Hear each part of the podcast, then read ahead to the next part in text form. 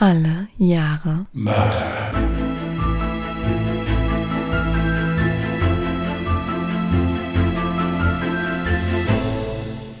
Herzlich willkommen zu Alle Jahre Mörder, der True Crime Podcast mit Christian, hallo. Und Jasmin. Hi. hallo ihr Lieben, da wären wir wieder. Mehr oder weniger fit. Bevor wir starten, möchte ich mich erstmal ganz herzlich bedanken für den erstaunlicherweise äh, erfolgreichsten Instagram-Post, den wir bisher hatten, glaube ich. Also von den Likes her und von den Klicks her, aber es ist trotzdem kein Grund, sich jetzt alle zwei Wochen ins Krankenhaus zu verabschieden. Also vielen, vielen lieben Dank für die ganzen lieben Zuschriften. Ich konnte leider nicht auf alle antworten. Ich habe aber alle gelesen, habe überall immer ein Herzchen daneben gemacht. Vielen Dank. Ich bin seit gestern wieder zu Hause. Ja, ich bin noch so ein bisschen weit, vor, also schon noch ein Stückchen von fit entfernt, aber ich denke und hoffe, wir werden die Aufnahme heute auf jeden Fall unfallfrei über die Bühne kriegen. In dem Zusammenhang dann erstmal vielen, vielen Dank an Jasmin. Jasmin hat nämlich den Fall geschrieben und hat sich da zeitlich unheimlich ins Zeug gelegt, weil es erstaunlicherweise auch wirklich erst äh, gestern so, vorgestern so rausgekommen ist, dass ich überhaupt nach Hause darf. Also es hätte auch alles sich ein bisschen verschieben können. Das war ein bisschen von den Blutwerten abhängig. Aber sie haben mich jetzt mal rausgelassen und wir wollen jetzt hoffen, dass ich erstmal draußen bleibe. Das wäre mir nämlich wirklich sehr wichtig. Ich habe nämlich keine Lust mehr. Ja, das hoffen wir alle sehr. Ja, dann äh, würde ich sagen, ohne größere Umschweife kommen wir in alle jetzt mal zur Ruhe und Jasmin erzählt uns einen Fall und ich lehne mich zurück und lausche ergriffen. Ich habe es satt, zu Hause zu bleiben. Danke, Freunde. Ich würde auch gerne mit euch abhängen. Postet die 16-jährige Skylar Nies am 4. Juli 2012 auf Twitter. Mit diesem Post meint sie offensichtlich ihre zwei besten Freundinnen Sheila Eddy und Rachel Chove. Sheila kennt sie schon seitdem sie acht Jahre alt ist. Beide wuchsen in Star City in West Virginia auf. Sie gingen zwar auf unterschiedlichen Schulen, wurden aber dennoch schnell beste Freundinnen. Auch Skylars Eltern hielten Sheila für ein sehr nettes Mädchen. Sie hatte jedoch keine unbesorgte Kindheit wie Skylar. Ihre Eltern ließen sich scheiden, als sie vier Jahre alt war, und auch ihre finanzielle Situation schien sehr angespannt zu sein, da ihr Vater aufgrund einer Erkrankung nicht arbeiten konnte. So kam es, dass Sheila bei Skylar ein- und ausging, bei ihr zu Abend aß, oft übernachtete und quasi zur Familie gehörte. Als sie schließlich zur Highschool ging, wechselten sie auf dieselbe Schule. Das freute die beiden sehr, da sie nun noch mehr Zeit miteinander verbringen konnten. Sheila war eher etwas rebellischer als Skylar. Jedoch entspannte sich ihre Situation zu Hause wieder etwas, denn ihre Mutter hatte nochmal geheiratet und sie kam mit ihrem neuen Stiefvater gut aus. 2010 lernten die Freundinnen Rachel Shove kennen. Sie war zuvor auf einer katholischen Privatschule und wechselte dann zu der University High School, auf die auch Sheila und Skylar ging. Rachel stammt aus einer wohlhabenden, gläubigen Familie. Auch ihre Eltern waren geschieden. Sie hat zwar einen älteren Halbbruder, wuchs jedoch ohne ihn auf. Die drei hatten also viel gemeinsam. Vermutlich verstanden sich darum auf Anhieb. Schnell wurden sie zu einem unzertrennlichen Trio. Sheila nahm dabei die Rolle der Anführerin an, während Rachel es liebte, die Aufmerksamkeit auf sich zu ziehen. Skylar schien in der Schule generell sehr beliebt zu sein und galt bei ihren Mitschülern als sehr loyal. Wenn die drei Freundinnen sich mal nicht sehen konnten, dann schrieben sie sich ununterbrochen SMS oder teilten ihr Leben über Social-Media-Plattformen miteinander. Doch irgendwann kam es zu Spannungen zwischen den drei besten Freundinnen. Im Sommer 2012 trafen sich Sheila und Rachel vermehrt alleine, ohne Skylar. Die beiden hatten einfach mehr gemeinsame Interessen. Beide waren bereits sexuell aktiv und hatten feste Freunde, während Skylar sich vermehrt auf die Schule konzentrierte. Ihr Traum ist es, später mal Anwältin zu werden. Außerdem hat sie noch einen Nebenjob bei Wendy's. Skylar wird mit der Zeit immer eifersüchtiger und trauriger, weil sie sich ausgeschlossen und alleingelassen fühlt. Ihre Wut darüber lässt sich schließlich am 4. Juli 2012 über den Twitter-Post aus. Auch am nächsten Tag scheint sich ihre Frust nicht gelegt zu haben. Sie postet noch während ihrer Schicht bei Wendy's auf Twitter, weil ihr so einen Scheiß wie diesen macht, werde ich euch niemals völlig vertrauen können. Nachdem sie ihre Schicht beendet hat, geht sie nach Hause und schaut mit ihren Eltern Dave und Mary noch etwas fern. Kurz darauf verabschiedet sie sich von ihren Eltern und sagt ihnen, dass sie sich ins Bett legt. Doch was ihre Eltern nicht wissen, Skylar hat gar nicht vor, sich ins Bett zu legen. Stattdessen schnappt sie sich ihre Handtasche, ihr Portemonnaie und ihr Handy, stellt einen Hocker vor ihr Fensterbrett und klettert gegen 0.30 Uhr aus ihrem Fenster. Das ist auch nicht das erste Mal, dass Skylar sich aus dem Haus schleicht. Sie hatte dies schon zuvor getan und wurde prompt von ihren Eltern erwischt. Natürlich bekam sie dafür auch Ärger, aber dennoch hält sie das nicht davon ab, sich wieder rauszuschleichen. Sheila fuhr schon ein paar Mal nachts mit Rachel und Skylar an die Grenzen zu Pennsylvania, um dort ungestört Gras rauchen zu können. Das hatten sie gerade, genauso wie Alkohol trinken, für sich entdeckt. Am Morgen des 6. Juli 2012 machen sich Skylars Eltern Mary und Dave früh für die Arbeit fertig. Skylar scheint noch zu schlafen. Denken sie zumindest, weil ihre Tür noch geschlossen ist. Als ihr Vater jedoch am Mittag wieder heimkehrt, wundert er sich, warum ihre Tür immer noch zu ist. Sie müsste doch längst wach sein. Schließlich wollte er ihr die Autoschlüssel geben, damit sie später zu ihrer Schicht bei Wendy's fahren kann. Als er die Tür öffnen will, stellt er fest, dass sie verschlossen ist. Das ist sehr ungewöhnlich. Zumindest schließt sie ihre Tür nie mitten am Tag ab. Er klopft also an ihre Tür und ruft nach ihr, doch sie antwortet nicht. So langsam beginnt er sich Sorgen zu machen. Das sieht seiner Tochter überhaupt nicht ähnlich. Er geht also um das Haus herum und schaut, ob er von außen in ihr Zimmer sehen kann. Vielleicht liegt sie ja krank im Bett und schläft so fest, dass sie von seinen Rufen nicht wach geworden ist. Doch als er sich ihrem Fenster nähert, stellt er fest, dass dies offen steht. Direkt davor steht ein kleiner Hocker. Dieser Anblick ist ihm nicht neu. Schließlich hatte sie sich ja schon mal aus dem Haus geschlichen. Zunächst ist er wütend, dass sie es schon wieder getan hat, obwohl sie ganz genau weiß, was ihre Eltern davon halten. Doch dann beginnt er sich wieder Sorgen zu machen. Schließlich ist es schon Mittag. Warum ist sie von ihrem nächtlichen Ausflug noch nicht zurück? Ist ihr vielleicht was zugestoßen? Das erste, was er tut, ist ihre Freundinnen Sheila und Rachel anrufen. Sie wissen sicher, wo sie sich gerade aufhält. Von ihnen erfährt er dann, dass sie in der Nacht zuvor gegen Mitternacht mit ihr gesprochen haben, aber seitdem nichts mehr von ihr gehört haben. Sie haben keine Ahnung, wo sie ist oder sein könnte. Also ruft Dave seine Frau an. Sie ist zwar auch besorgt, versucht ihn aber etwas zu beruhigen. Vielleicht gibt es ja eine einfache Erklärung für ihr Verschwinden.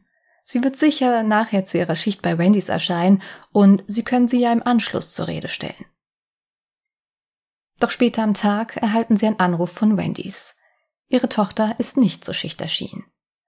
Jetzt bekommen ihre Eltern Panik. Schließlich ist Skylar sehr verantwortungsbewusst und würde niemals einfach ihre Schicht bei Wendy's versäumen. Es muss also irgendwas Schlimmes passiert sein. Sie kontaktieren sofort die Polizei und melden ihre Tochter als vermisst. Kurz Zeit später ruft Sheila noch mehr ihre Eltern an. Diesmal gibt sie zu, dass Rachel und sie Skylar um 23 Uhr abgeholt haben. Sie wären ein bisschen in der Gegend rumgefahren und hätten circa eine Stunde zusammen gechillt. Gegen Mitternacht will sie Skylar aber wieder nach Hause gefahren haben. Skylar hätte darauf bestanden, am Ende der Straße abgesetzt zu werden, damit ihre Eltern nicht wach werden und sie dabei erwischen. Mittlerweile ist auch ein Polizeibeamte bei der Familie Nies angekommen. Sie beschließen zunächst, die Nachbarschaft zu befragen, ob sie Skylar gesehen haben. Auch Sheila trifft wenig später bei der Familie Nies ein und will helfen. Gemeinsam mit Mary klappert sie die andere Straßenseite der Nachbarschaft ab. Doch niemand hat sie gesehen. Dann fällt Mary ein, dass vor kurzem Überwachungskameras an ihrem Wohnkomplex installiert worden waren. Also gehen sie gemeinsam zu ihrem Vermieter und schauen sich das Videomaterial von letzter Nacht an. Auf der Aufnahme sieht man, wie Skylar um 0.31 Uhr den Parkplatz überquerte. Dort stand ein Auto, in das sie freiwillig auf der Rückbank einstieg und anschließend davonfährt. Die Aufnahmen sind jedoch so verpixelt, dass man nicht erkennen kann, um was für ein Auto es sich handelt oder wer noch in dem Auto saß. Das Kennzeichen kann man ebenso nicht erkennen. Nachdem die Polizei die Aufnahmen gesehen hat, gehen sie davon aus, dass Skylar freiwillig von zu Hause weggelaufen ist. Ein Amber Alert kommt also nicht in Frage. Bei dem Amber Alert handelt es sich um ein Warnsystem, das verschiedene Kanäle nutzt, um die Bevölkerung über einen vermissten Fall zu alarmieren. Dave und Mary sind am Boden zerstört und können es nicht glauben. Sie versuchen die Polizei davon zu überzeugen, dass ihre Tochter keinen Grund hatte, von zu Hause wegzulaufen. Schließlich hat sie zu Hause keine Probleme und ist doch sonst ein sehr verantwortungsbewusstes Mädchen. Außerdem hat sie auch wichtige Dinge wie ihr Handyladekabel und ihre Kontaktlinsen daheim gelassen. Sie würde doch niemals ohne diese Dinge länger von zu Hause wegbleiben wollen. Aber die Polizei schenkt ihnen kein Gehör. Immerhin deutet alles darauf hin, dass sie freiwillig weggelaufen ist. Die Ermittler befragen auch Sheila und Rachel zeitnah. Sheila wirkt bei ihrer ersten Befragung narzisstisch und irgendwie falsch. Sie hatten direkt das Gefühl, dass irgendwas nicht stimmt. Auch Rachel wird am nächsten Tag befragt, jedoch nur telefonisch, da sie in einem Kirchencamp ist. Bei der telefonischen Befragung wirkt Rachel sehr unbekümmert. Ziemlich entspannt sagt sie den Ermittlern, ich weiß nicht, wo Skylar ist. Sheila weiß sicher mehr als ich. Also sprechen Sie mit Sheila. Ich weiß nicht viel. Sie verspricht nach ihrer Rückkehr für eine weitere Befragung aufs Revier zu kommen. Allerdings meldet sie sich nach ihrer Rückkehr nicht sofort bei der Polizei. Die Ermittler müssen sie für die Befragung also nochmal ausfindig machen. Bei dieser Befragung sagt sie aber ziemlich das Gleiche wie am Telefon.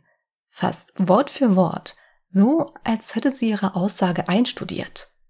Und wieder haben die Ermittler das Gefühl, dass hier irgendwas nicht stimmt. Mary und Dave beschließen in der Zwischenzeit, die Sache selbst in die Hand zu nehmen. Sie drucken Flugblätter mit Skylers Personenbeschreibung und hängen sie überall in der Stadt auf. Auch Rachel und Sheila versuchen zu helfen, wo sie nur können.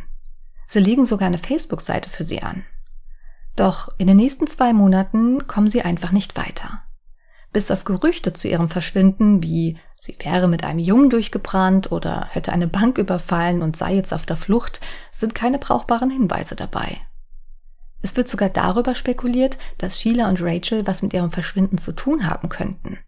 Vielleicht hatte sie eine Überdosis und die beiden hatten Angst, dafür zur Verantwortung gezogen zu werden und haben darum ihre Leiche einfach verscharrt. Immer wieder erkundigen sich Skylers Eltern bei der Polizei, ob es schon Neuigkeiten gibt, doch ohne Erfolg. Also beschließen sie bei der Bundespolizei anzurufen, um zu erfragen, wie der Stand der Ermittlungen ist. Dort erfahren sie aber, dass diese nie angefragt wurde, bei der Suche zu helfen. Das führt dazu, dass sich die Bundespolizei und sogar das FBI endlich dem vermissten Fall annehmen. Es werden nun die sozialen Medien von Skylar genau unter die Lupe genommen und auch Skylars Laptop und Tagebuch werden untersucht. Der letzte Eintrag in Skylars Tagebuch war ein Jahr vor ihrem Verschwinden. Darin schrieb sie viel über Sheila, ihrem Sexleben und wie sie immer die ganze Aufmerksamkeit von den Jungs bekommt und scheinbar immer mit allem durchkommt. In einem Eintrag schrieb sie darüber, dass Sheila und Rachel anfingen miteinander rumzumachen. Sie hatte nichts dagegen, dass sie bisexuell sind, aber sie fühlte sich einfach unwohl dabei, weil sie dies taten, während sie mit ihnen in einem Zimmer war. Langsam stehen Rachel und Sheila auch bei den Ermittlern unter Verdacht. Am 3. September 2012 beschlagnahmen sie ihre Handys und Laptops. Sie sind davon überzeugt, dass sie irgendwas wissen müssen. Schließlich waren sie die Letzten, die Skylar lebendig gesehen haben. Sie vermuten sogar, dass Skylar weggelaufen ist und sie wissen, wo sie sich aufhält, sie aber decken. Sie finden schließlich auf ihren Handys SMS, die sie Skylar geschrieben hatten, zu dem Zeitpunkt, an dem sie angeblich schon gemeinsam unterwegs waren. Also schauen Sie sich nochmal die Videoaufnahmen des Wohnkomplexes genauer an. Dabei stellen Sie fest, dass Sheila Skylar gar nicht um 23 Uhr abgeholt hat. Sie vermuten sofort, dass das Auto, in das Skylar um 0.31 Uhr einstieg, eventuell Sheilas Auto gewesen sein könnte. Also versuchen die Ermittler weitere Überwachungskameras an den Orten ausfindig zu machen, an denen sie laut Sheilas erster Befragung innerhalb dieser Stunde mit Skylar waren. Und sie werden sofort fündig. Auf der Aufnahme eines Kiosks entdecken sie Sheilas Toyota Camry. Sie wissen also nun ganz genau, dass Sheila und Rachel bei ihrer Befragung mit der Uhrzeit gelogen haben. Sie wissen allerdings nicht wieso. Also versuchen sie ihre Route anhand von Überwachungskameraaufnahmen zu rekonstruieren. Dabei stellen sie fest, dass die Freundinnen nach Blacksville gefahren sind. Dann verläuft sich ihre Spur. Die Ermittler beschließen zunächst noch keine Informationen zu den Ermittlungsergebnissen herauszugeben. Stattdessen rufen sie Rachel und Sheila immer wieder für eine weitere Befragung aufs Revier. Aber die Version ihrer Aussage ändert sich nicht. Nur in einem unterscheiden sich die Freundinnen. Rachel scheint sehr nervös und distanziert zu sein, Sheila hingegen scheint sehr fröhlich, optimistisch und selbstbewusst zu sein. Sie flirtet sogar ein paar Mal mit den Beamten. Außerdem will sie so nah wie möglich an den Ermittlungen dranbleiben. Sie will, dass man sie immer auf den Laufenden hält und wiederholt ständig, dass sie sich wünschte, sie hätte mehr Informationen. Außerdem spricht sie auch ständig mit Skylers Eltern. Rachel hingegen bleibt von ihnen fern. Irgendwann weicht Rachel von ihrer Aussage ab. Vermutlich befürchten die Freundinnen, dass die Polizei nun mehr Informationen hat und sie verdächtigen. Sie gibt nun also an, dass Skylar in dieser Nacht in den Wald gerannt sei und sie und Sheila ihr hinterhergelaufen wären. Aber sie konnten sie einfach nicht mehr finden. Sie war spurlos verschwunden. Die Ermittler holen sofort Sheila aufs Revier, um zu schauen, ob sie nun auch dieselbe Geschichte erzählen würde. Und dem ist so. Somit steht fest, dass die Freundinnen sich immer wieder untereinander absprachen, was sie den Ermittlern erzählen. Mitte Dezember sollen beide einen Lügendetektortest machen. Sheila fällt direkt durch. Dann war Rachel in der Reihe. Doch auf dem Weg zum Revier versucht sie zu flüchten. Ab diesem Zeitpunkt vermuten nun auch Skylers Eltern, dass sie etwas mit dem Verschwinden ihrer Tochter zu tun haben könnten. Ihre Mutter macht sogar einen Facebook-Post, in dem sie schreibt, dass die beiden sehr verdächtig sind und definitiv mehr über das Verschwinden ihrer Tochter wissen, als sie zugeben. Dieser Post geht schließlich viral und der Druck auf die Mädchen wird immer größer. Da der Hass auf die beiden nicht nur auf Social Media, sondern mittlerweile auch auf ihrer Schule immer größer wird, werden sie ab sofort nur noch zu Hause unterrichtet. Rachels Eltern sorgen sogar dafür, dass sich ihre Tochter so weit wie möglich von Sheila fernhält. Während Sheila sich davon nicht beirren zu lassen scheint, leidet Rachel immens unter diesem Druck. Rachels Eltern sind sogar so besorgt um ihre Tochter, dass sie beschließen, wieder zusammenzuziehen, um besser auf sie achten zu können. Als Rachel dies jedoch herausfindet, rastet sie völlig aus. Sie rennt schreiend und weint durch die Nachbarschaft. Ihre Eltern schaffen es schließlich, sie wieder nach Hause zu bringen.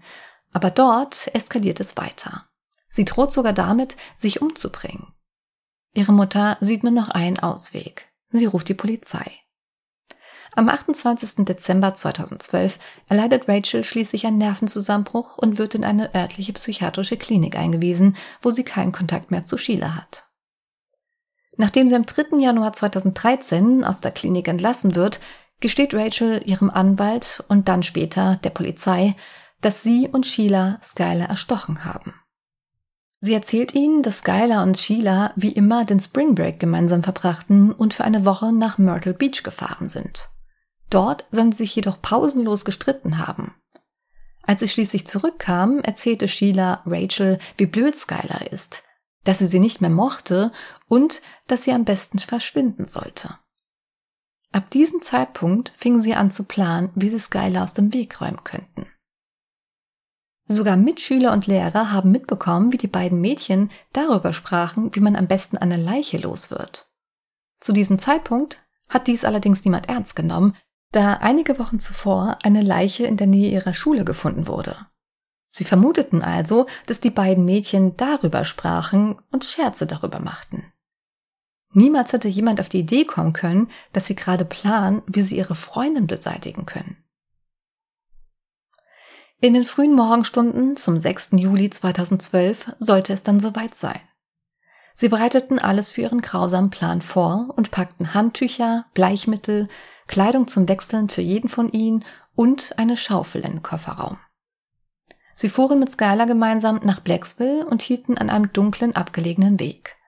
Sie unterhielten sich dann noch ein paar Minuten im Auto und stiegen dann aus. Als sie zu ihrem gewohnten Raucherplatz gehen wollten, merkte Skylar, dass sie das Feuerzeug im Auto vergessen hatte und wollte nochmal zurückgehen.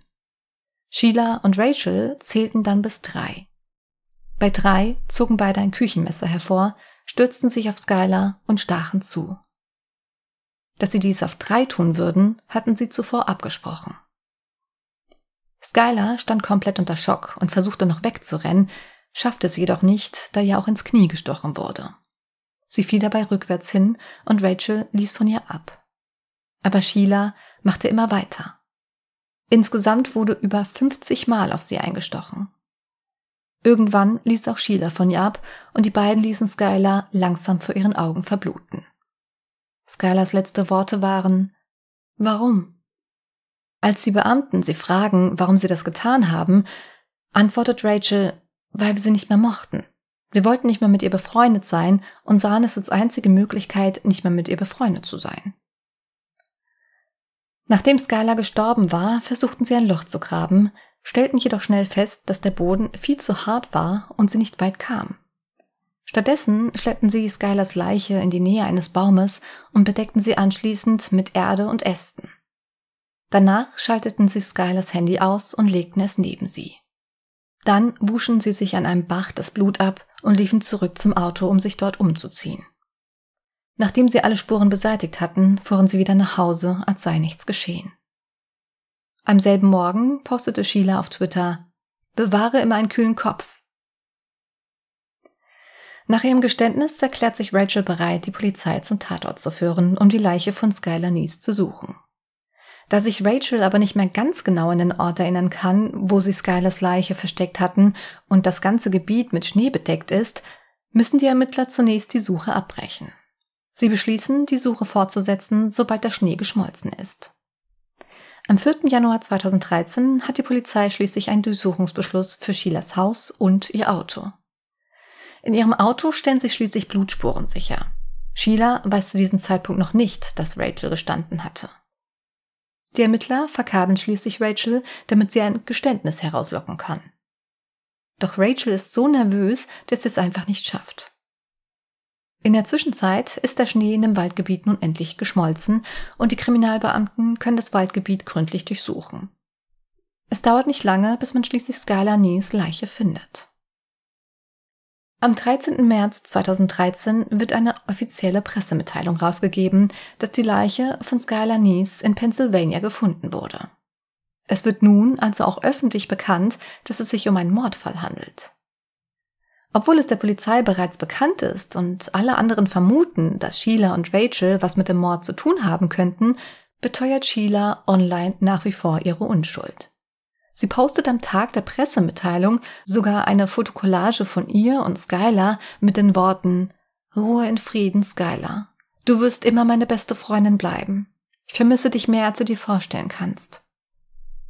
Am 1. April postet sie sogar noch makaber wir haben es wirklich auf drei gemacht. Doch bis auf die Ermittler und Rachel weiß zu diesem Zeitpunkt noch niemand, was genau sie damit meint. Nämlich den Mord an Skylar Nies. Am 1. Mai sind die Ermittlungen endlich abgeschlossen und das Blut in Sheilas Kofferraum kann eindeutig Skylar Nies zugeordnet werden. Somit haben die Ermittler genug Beweise, um auch endlich Sheila festzunehmen. Sheila Eddy wird wegen Mord ersten Grades angeklagt. Obwohl beide noch nicht volljährig sind, wird entschieden, beide nach Erwachsenenrecht anzuklagen. Aus diesem Grund werden auch die Namen der beiden veröffentlicht. Sheila wird wegen Entführung, Mord ersten Grades und Verschwörung zum Mord angeklagt. Sie plädiert zunächst auf nicht schuldig in allen Anklagepunkten. Angesichts der Aussicht auf weitere Anklagen seitens der Behörden von Pennsylvania bekennt sich Sheila Eddy schließlich am 24. Januar 2014 doch des Mordes ersten Grades schuldig. Dafür werden die anderen Anklagepunkte fallen gelassen. Sie wird zu lebenslanger Haft verurteilt, jedoch mit Gnade. Das bedeutet, dass sie nach 15 Jahren auf Bewährung entlassen werden könnte. Sie zeigt kaum Emotionen, außer als es um ihre Haftstrafe geht. Hier bricht sie in Tränen aus. Rachel Shows Prozess wird aufgrund ihres psychischen Zustands zunächst verschoben. Sie wird schließlich am 24. Februar 2014 wegen Mord zweiten Grades verurteilt. Dafür bekommt sie 30 Jahre mit Gnade, da es hauptsächlich Sheila war, die zugestochen hat. Das bedeutet, dass sie nach zehn Jahren auf Bewährung entlassen werden könnte.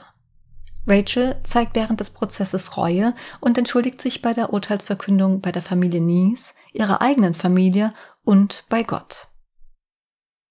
Bei ihrer Bewährungsanhörung im Mai 2023 bringt Rachel weitere Reue zum Ausdruck und nennt schließlich ein Motiv für die Tat. Nämlich, dass sie und Rachel eine Beziehung hatten und dies zu Spannungen zwischen dem Paar und Skylar Nies führte. Sie wird jedoch nicht auf Bewährung entlassen und bleibt weiterhin im Gefängnis von Mason County inhaftiert. Der schreckliche Mord von Skylar Nies hat dazu geführt, dass das Skylars Law eingeführt wurde.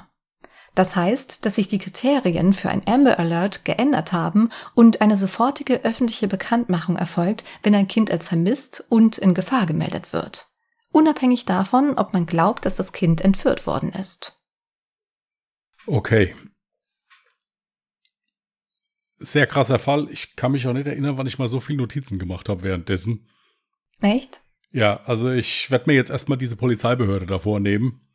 Mhm. Weil äh, da fehlen mir die Worte, muss ich echt sagen. Also zum einen ist es so, dass wenn Eltern zur Polizei gehen und sagen, meine minderjährige Tochter ist verschwunden, dann spielt es doch gar keine Rolle, ob die freiwillig in ein Auto eingestiegen ist oder ob die in ein Auto gezerrt wurde. Tatsache ist, sie ist nicht mehr da.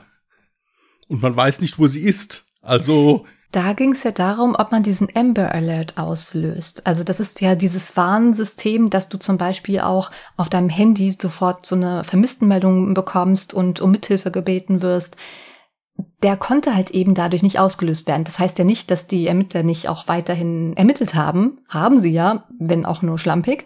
Hier ging es tatsächlich wirklich nur um diesen Amber Alert, der nicht ausgelöst okay, werden gut, konnte. Dann, äh, dann ist das okay. Aber was zum Beispiel gar nicht geht, ist, dass dann da die anderen Polizeibehörden gar nicht informiert werden. Ja, warum das nicht geschehen ist, das ist mir auch äh, schleierhaft. Also da so. haben sich ja auch die Eltern extrem drüber aufgeregt. Das hat ja dann zwei Monate gedauert und die haben sich ja dann erst eingeschaltet, nachdem die Mutter selbst dort angerufen ja. hat. So, dann das nächste. Ich meine, wenn klar ist, das war ja schon zu Beginn klar, dass die beiden Freundinnen die Verschwundene als letztes in irgendeiner Form gesehen haben. Dann verstehe ich zum einen nicht, warum wird da nicht sofort der Weg von denen mal rekonstruiert, wo die denn waren und wo die, sind die lang gefahren und gibt es da vielleicht noch andere Kameras? Warum ist das erst so spät gemacht worden im Verhältnis jetzt, wenn man mal sieht, wie lange die da schon am Ermitteln waren? Naja gut, das Ding ist ja, zunächst hatte man ja gar keinen Grund, den beiden nicht zu glauben. Sie haben ja angegeben, sie waren zwischen 23 und 0 Uhr waren sie unterwegs, das haben sie ja zugegeben.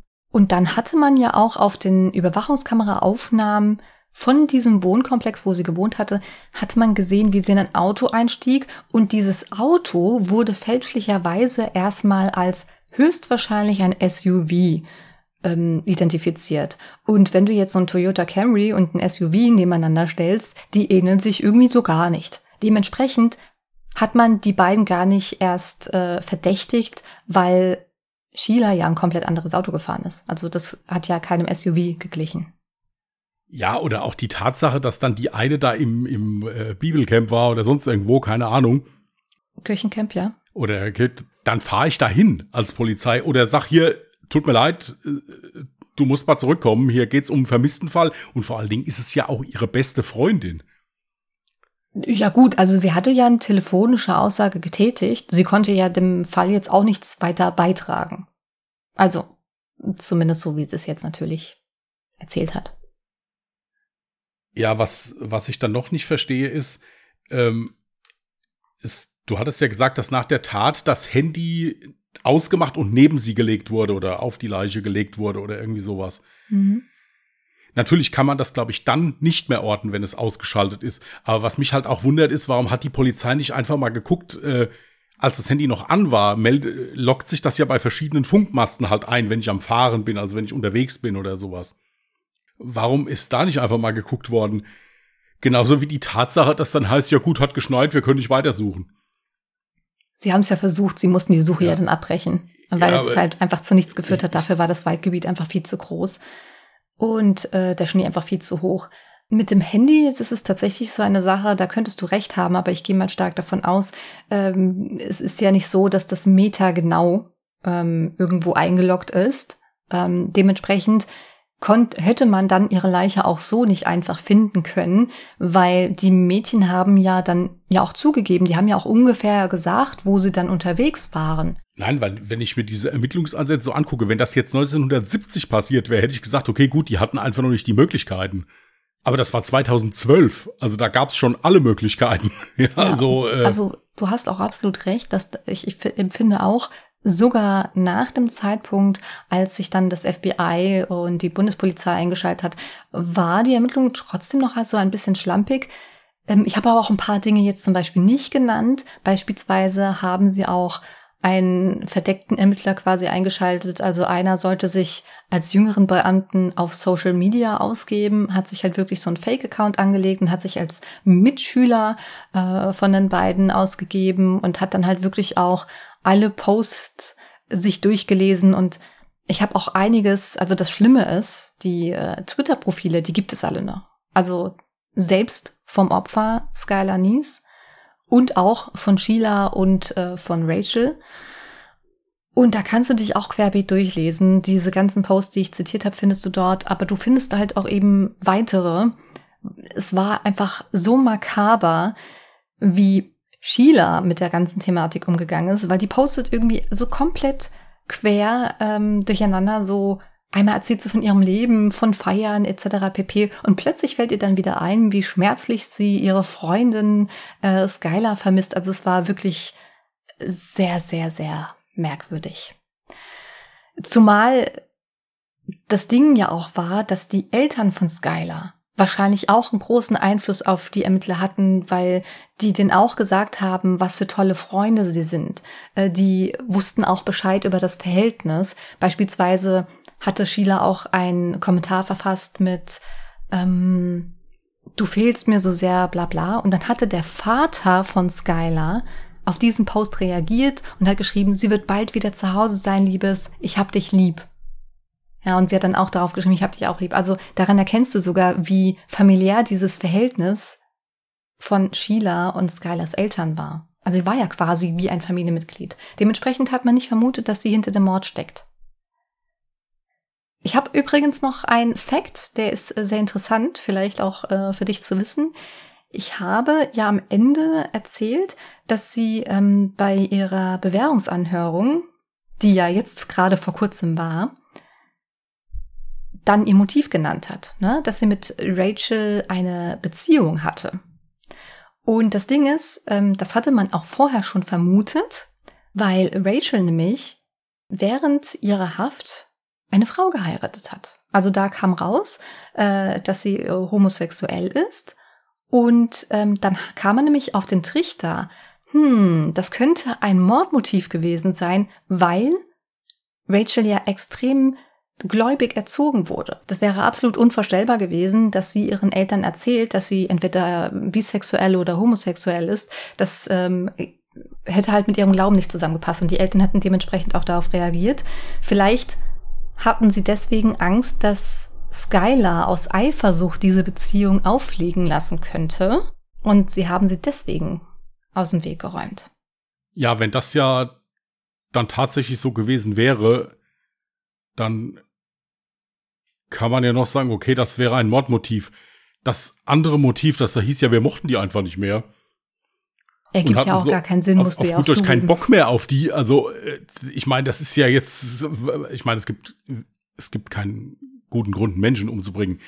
Aber das ist ja nur einmal überhaupt kein Grund. Ja, vor allen Dingen auch mit, mit 16 Jahren diese äh, schon enorme kriminelle Energie, also dass da Bleichmittel eingepackt wird und irgendwelche Wechselklamotten und äh, so weiter und so fort.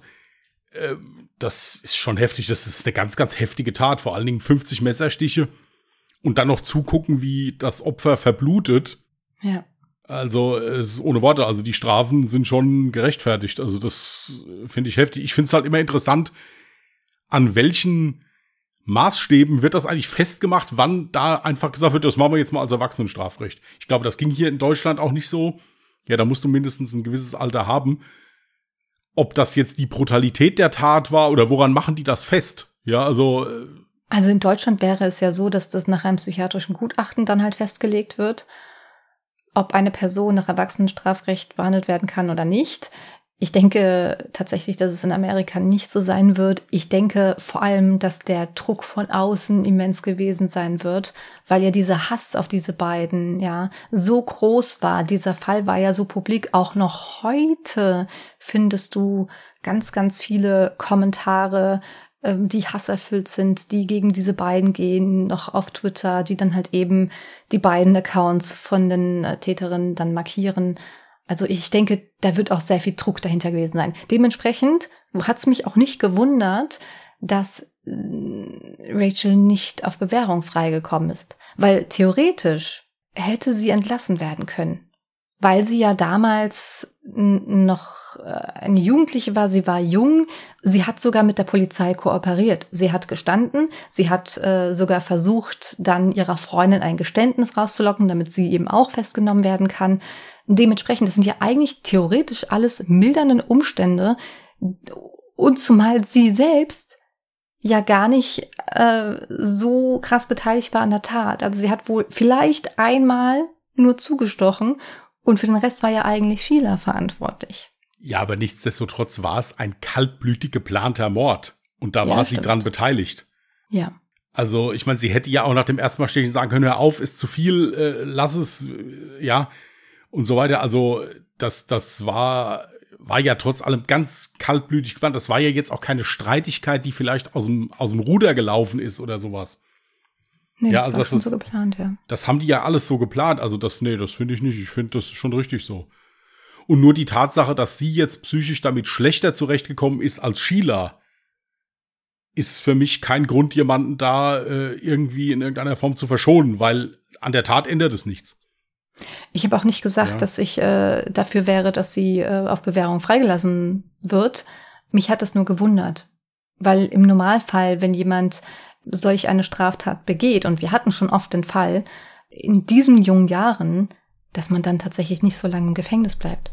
Nein, das ist ja wie gesagt hier dann auch das Jugendstrafrecht, dass du maximal zehn Jahre drin bleiben kannst.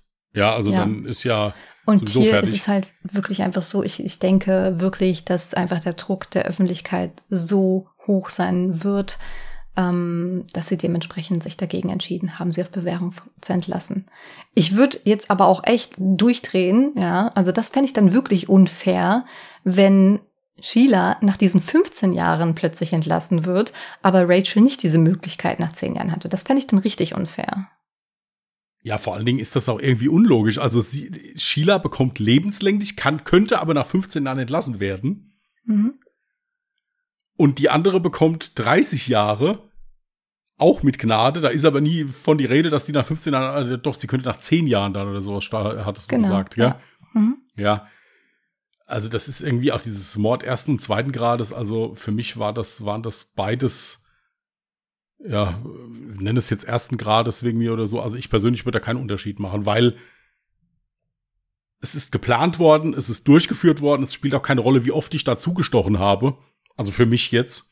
Ja gut, ja. aber wenn du jetzt, äh, wenn sie jetzt ihr beispielsweise nur in die Knie gestochen hat, dann ist sie nicht für ihren Tod verantwortlich gewesen. Indirekt schon, weil sie es damit unmöglich gemacht hat, dass das Opfer weglaufen konnte. Ja, Vielleicht indirekt. hätte sie sich dann retten können. Aber, ja, aber natürlich. ich glaube, nach dem Strafrecht ist es egal, ob du dann direkt oder also ist ja. es nicht egal. Also, also jedenfalls eine brutale Tat, die absolut geplant war. Also, ich meine, 16 Jahre ist halt so ein Problem. Man ist nicht mehr ganz Kind, man ist aber noch nicht erwachsen. Ja, das ist ja so, so ein Zwischending. Aber ich find's, find's unglaublich. Ja, und dann auch, gut, ich weiß jetzt nicht, ob es ein Overkill war. Es, so hast du ja gesagt, sie wäre im Prinzip währenddessen verblutet. Ja, also sie hätten ihr noch zugeguckt dabei, also war sie ja dann noch nicht tot, als diese Messerattacke rum war. Aber ich finde ich finde es total krass. Also ich finde es echt total krass. 16 Jahre alt und sowas geplant. Unglaublich. Ja. Hattest du noch weitere Fragen? Nein, ich habe äh, äh, hab sonst nichts mehr gehabt. Gut, ja, das Einzige, was ich halt noch hatte, ist hier mit diesen ganzen Twitter-Posts. Ja, also ob man sich da über die sozialen Medien so betteln muss, aber das hat jetzt nichts mit, mit der Tat an für sich zu tun. Ich finde das generell schlimm. Wenn ich einen Hals auf jemanden habe, dann rufe ich den an sage, hier, ich finde das in Ordnung, was du machst und schreibe dann nicht einen Twitter-Post zu. Ja, gut, das liegt aber jetzt natürlich auch am Alter, das ist ja ganz normal. Abgesehen davon, sie hat ja niemanden jetzt so markiert oder ganz direkt jemanden angesprochen. Das war ja zwischen ja, den Zeilen zu lesen. Aber das hat jetzt nichts mit der Tat zu tun. Nee, ansonsten, wie gesagt, äh, schwache Leistung von der Polizei, meiner Meinung nach. Und eine sehr brutale Tat. Ja. Ich habe dir jetzt. Doch, warte, ich habe dir ein Foto bereitgestellt. Ich dachte, ich hätte es vergessen. Ja, eins ist, ist drin gewesen. Genau, eins äh, findest du auf jeden Fall schon in der Dropbox und unsere Zuhörer und Zuhörerinnen finden das jetzt natürlich auch auf Social Media Zum einen natürlich ein Foto von Skylar Nies und zum anderen dann eben noch ein Foto von den drei Freundinnen gemeinsam. Wer, wer ist denn bei den drei Freundinnen wer? Kannst du mir das jetzt sagen oder äh, kannst du das aus dem Stegreif jetzt nicht äh, festmachen? Äh, also Skylar ist ganz rechts. Ich glaube, in der Mitte ist Rachel und Rechts links. von uns aus gesehen, also die äh, etwas kleinere Dame mit der Brille. Genau, richtig. Ja. Ja. Gut, und, Und, das andere äh, zwei wären dann die Täterinnen. Genau, Rachel Okay. sollte die in der Mitte sein. Ich hoffe, ich habe mich jetzt nicht vertan. Ja, gut, das kann man ja nochmal nachvollziehen, das ist ja kein Problem. Genau. Gut, äh, wie gesagt, ihr könnt die Fotos dann auch auf Social Media äh, euch anschauen. Ed Mörder findet ihr uns auf Instagram und auf Twitter unter Ed Morde. Dort könnt ihr uns sehr, sehr gerne auch eure Meinung zu dem Fall oder vielleicht noch offene Fragen in die Kommentare reinpacken. Über Feedback freuen wir uns natürlich immer. Und natürlich auch ein Like. Und ja, wenn ihr weder äh, Instagram noch Twitter habt, könnt ihr uns sehr gerne auch jederzeit eine E-Mail zukommen lassen an die Adresse. Contact at allejahremörder.de, Mörder auch mit OE geschrieben. Genau. Wenn du möchtest, kannst du mir ein neues Ja. Jahr ziehen.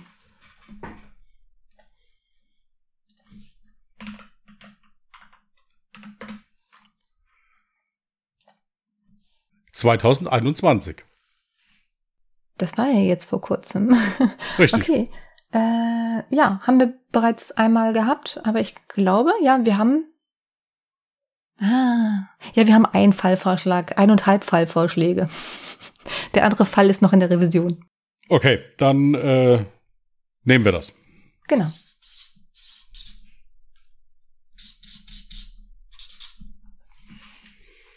Okay, ist notiert.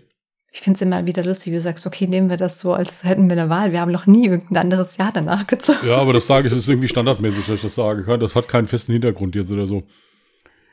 Ja. Gut, ihr Lieben, dann soll's das für uns gewesen sein. Wir wünschen euch ein schönes, entspanntes Wochenende. Passt gut auf euch auf, bleibt gesund. Das sage ich jetzt die nächsten Male immer dabei. Ich glaube, da habe ich irgendwie einen Schlaf mitgekriegt am Krankenhaus oder so. ähm, aber ist ja auch eigentlich ein schöner Wunsch. Ja. Passt gut auf euch auf, bleibt vernünftig. Wir hören uns nächsten Sonntag, wenn ihr Lust habt. Oder bei Ungedingstes unser anderer Podcast. Alles unten in den Show Notes, wenn ihr da Interesse habt, mal reinzuschauen. Bis dahin, macht's gut und tschüss. Macht's gut. Bye.